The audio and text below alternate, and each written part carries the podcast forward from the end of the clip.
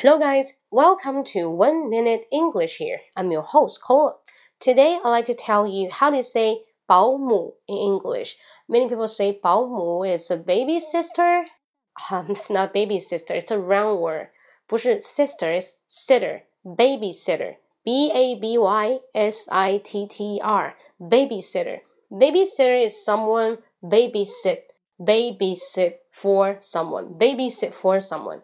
那这里 babysitter 表示保姆照看孩子的人，但是照看孩子这样的一个动作叫做 babysit，babysit。S I T, okay? B A B Y S I T 连起来 babysit. Let's take a look as an example. We just say, Tomorrow I have to babysit for my nephew's kid. Tomorrow I have to babysit for my nephew's kid. 那明天我要给我侄子去照看孩子，这是什么关系啊？So we just say babysit for, babysit for. To babysit for 表示帮某人照看孩子，或者为了什么事情照顾孩子。Babysit for, babysit for my parent, babysit for my uncle, babysit for my teacher. Anybody is okay. Or for something, babysit for being late. 因为你啊、uh, being late, you're late for school or or late to get to work。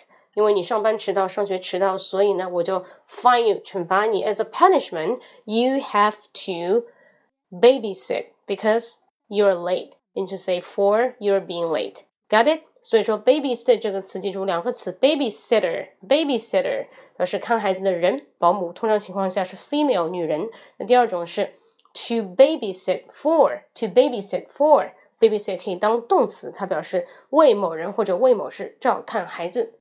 OK，hope、you like it. See you next time. 然后更多精彩，大家可以关注我的微信公众号，搜一下“英语口语风暴”。英语口语风暴，不要说搜不到啊，按公众号去搜就好。英语口语风暴，拜拜，See you.